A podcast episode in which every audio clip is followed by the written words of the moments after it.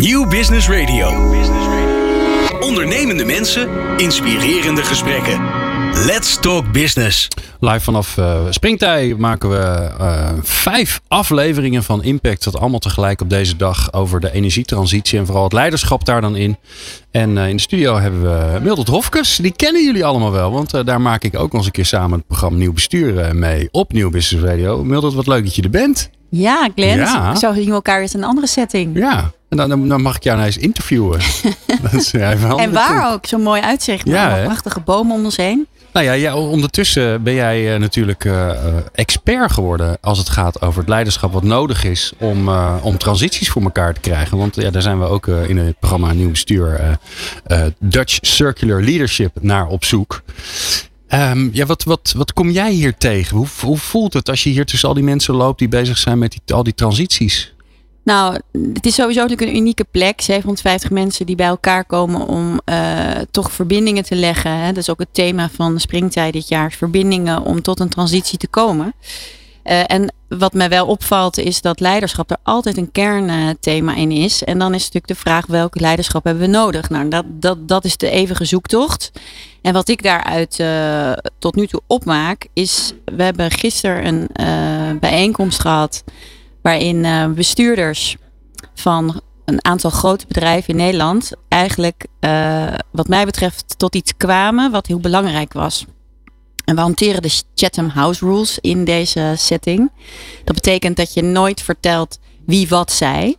Maar, en dat is ook helemaal niet relevant. Maar je mag wel samenvatten. Ik mag wel samenvatten. En wat ik daar eigenlijk van wil samenvatten, is dat als we dieper nadenken over de transitie waar we nu in zitten, dan voel je dat het over iets gaat wat eigenlijk met verwarring te maken heeft en een, een worsteling. dus je geeft leiding aan een lineair uh, bedrijf voor alles wat we tot nu toe hebben gebouwd is op een lineaire leest geschoeid. En die willen we dan ombuigen naar circulair. Dat is eigenlijk waar we het steeds over hebben. Maar die systemen zijn uiterst taai.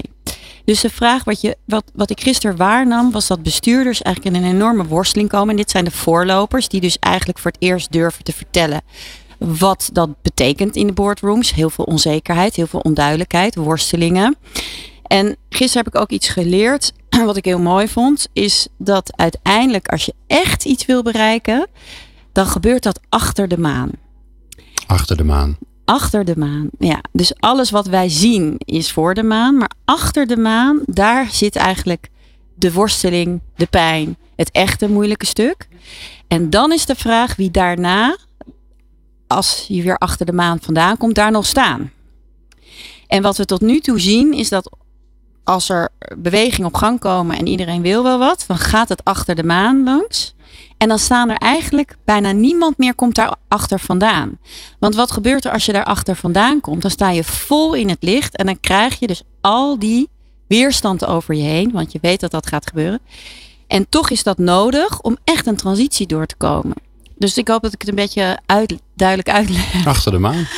ja, Nou, wat ik wel mooi vond, want wij zijn natuurlijk, wij zijn om uh, 11 uur, is bijna drie uur geleden begonnen.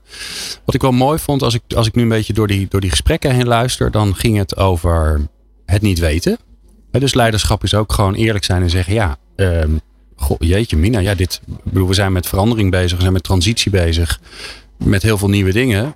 Heel vaak weet je het gewoon niet. En dat zet eigenlijk ook de deur open voor de mensen om je heen om samen te zeggen: ja, oké, ja, oké, dus. Ja. ja. Ik hoor heel veel samenwerking en dan vooral het, het over traditionele grenzen heen stappen, concurrenten, die eigenlijk helemaal geen concurrenten meer zijn. Ja. Ja. Uh, integratie, nou net hadden we Doeke Terpstra en Medi van der Laan, uh, die ook zeggen, ja, weet je, de energieproducent wordt installateur en andersom. Ja, we hoorden het. Ja. Um, dus veel samenwerking. En, um, en wat ik ook wel heb, maar dat, dat is meer een beetje misschien mijn eigen ding. Um, als je even terugkijkt, kun je daar alweer heel veel hoop uit halen. Want als je natuurlijk vooruit kijkt, denk je, jeetje, wat hebben we nog een weg te gaan. Uh, nou, bijvoorbeeld uh, 50% uh, duurzame opwekking in 2030. Hoe de hel gaan we dat voor elkaar krijgen? Want tot nu toe gaat het nog niet echt rap. Als je terugkijkt en je denkt, ja, Weet je, als we hier vijf jaar geleden hadden gezeten met, uh, met de energiebedrijven. En we hadden gezegd, ja, we gaan uh, alle kolencentrales sluiten en weet ik veel het allemaal. Nou, dan had je een heel ander debat gehad. Dus we hebben ook wel weer heel Er is ook wel heel, vind ik, veel hoop. Omdat we al best wel een weg hebben afgelegd. Ja, en, en dat blijft iedereen natuurlijk ook benadrukken. Hè, die vanuit het perspectief kijkt waar wij, wij zijn natuurlijk ook nog heel jong. Hè? maar goed, de meeste bestuurders zijn allemaal uh, 50, 60 plus. En in hun perspectief gaat het dus, is het al heel erg bijzonder dat, eh, ik hoorde Medi van der Laan dat ook net zeggen van, goh, als ik vier jaar geleden bekijk en nu, dan is het al een hele andere wereld. Uh, maar wat mij zo geraakt heeft, ook uh, tijdens het springtij weer, maar ook al eerder, is de stem van de toekomst. Want je zou maar twintig zijn en je zou maar uh, met je studie bezig zijn en daar een studieschuld in opbouwen, want dat is tegenwoordig ook allemaal anders. En vervolgens wil je een woning kopen wat je niet kan betalen. En, vooruit, en dan kijk je vooruit. En dan hebben wij het over 20, 30, 50 procent uh, reductie. Maar aan de andere kant zie je de rapporten waarin eigenlijk het, het smelten van de ijskap wordt versneld, waarin de oceanen sneller verzuren, het koraal zo snel afsterft. He, dan gaat het echt over hoeveel tijd is er dan nog? Hè? En wat voor een perspectief heeft iemand van 20 op dit, op dit vlak? Ja, maar dat is toch ook de uitdaging die we hebben met elkaar. We weten, hè, dat vind ik ook wel mooi.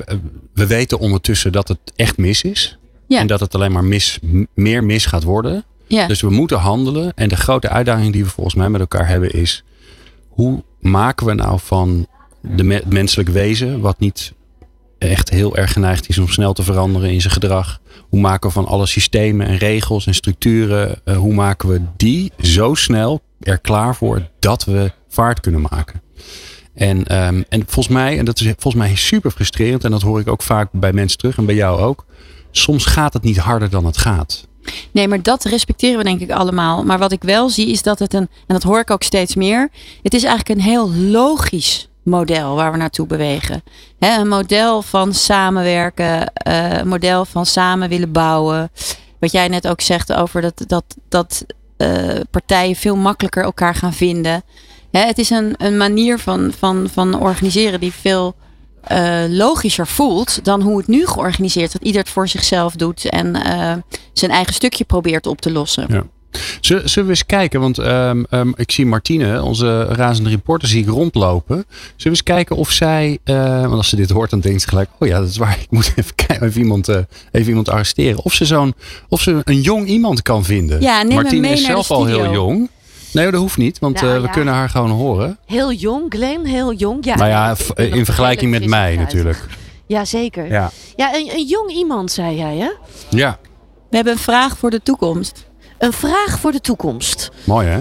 Groene truitjes uh, hebben we gevonden. Heb, je nog, heb je een jong mens? Ja, ja. Ik sta hier. Wat is je naam als ik vraag mag? Sven Jensen. Sven Jensen is hier. Oh, Sven. En, en wat is jullie vraag? Mildred, wat wil je weten van Sven? Ik wil graag van Sven. Hoi Sven. Van uh, nieuw bestuur, Mildhof, circulair leiderschap. Daar heb jij. Uh, maar Sven hoort jou niet, oh, maar Martine wel, maar dat geeft niet. Wat uh, we willen vragen aan jou is of jij uh, vanuit jouw perspectief, kijkend naar wat er nu op Springtij gebeurt, of jij daar een gerust gevoel bij krijgt. Nou, mooie vraag. Uh, de vraag is vanuit de studio, is eigenlijk vanuit jouw perspectief gezien. wat hier op Springtij gebeurt, geeft jou dat eigenlijk een geruststellend gevoel? Geef je dat een goed gevoel wat hier gebeurt? Ja, nee. Het gebeurt nog niet genoeg. Um, wij zijn onder naam Climate Cleanup, een samenwerking van ondernemers. Um, die hebben besloten om het klimaatprobleem op te lossen. Een wereldwijde samenwerking door CO2 uit de lucht te halen. Hoe doen we dat? Met natuurlijke methodes. Um, en die kansen daarvan zijn zo gigantisch groot, ook voor ondernemerschap. Nederland loopt erin voorop. Um, we zien dat hier al een beetje terug. Maar uh, wat mij betreft kan het team niet groot genoeg worden. Dus het is een begin, maar het is nog niet groot genoeg, zeg maar, de stap die we aan het maken zijn. Absoluut niet. Het is de afgelopen 30 jaar, uh, uh, om het simpel te zeggen, geen zak gebeurd op klimaatbeleid. Er is nul resultaat geboekt. En wij zijn be begonnen met het boeken van resultaten. Door bomen te laten groeien, door zeewier te laten groeien, door olifijnzand. Heel bijzonder. Dat kent bijna niemand, maar ga maar opzoeken. Een derde van de, van de aardkorst bestaat uit olifijn. Ehm, waarmee we natuur kunnen helpen om CO2 weer vast te leggen. Dat moeten we doen. We moeten twee dingen doen om het klimaatprobleem op te lossen. De uitstoot heel snel terug en heel veel CO2 opruimen. En wij gaan ervoor. Ja. Heldere mening hier zo meteen, hè? Nou, hè? Ja, en, en, maar ook doen weer, hè? Doen. Zo is het. Het is echt weer doen. We, we horen heel veel vandaag hier dat heel veel mensen eigenlijk een beetje klaar zijn met praten. Maar dat iedereen zoiets heeft, we moeten nu ook echt in actie gaan komen. We moeten gaan doen. Ja. Maar bij uh, wat ik dus proef, is dat de bestuurders, de leiders waar we dan naar kijken, het gewoon ook niet weten. En dat dit we eigenlijk nu in een, in een domein komen die wat volgens mij heel belangrijk is, dat we met elkaar accepteren dat dat zo is.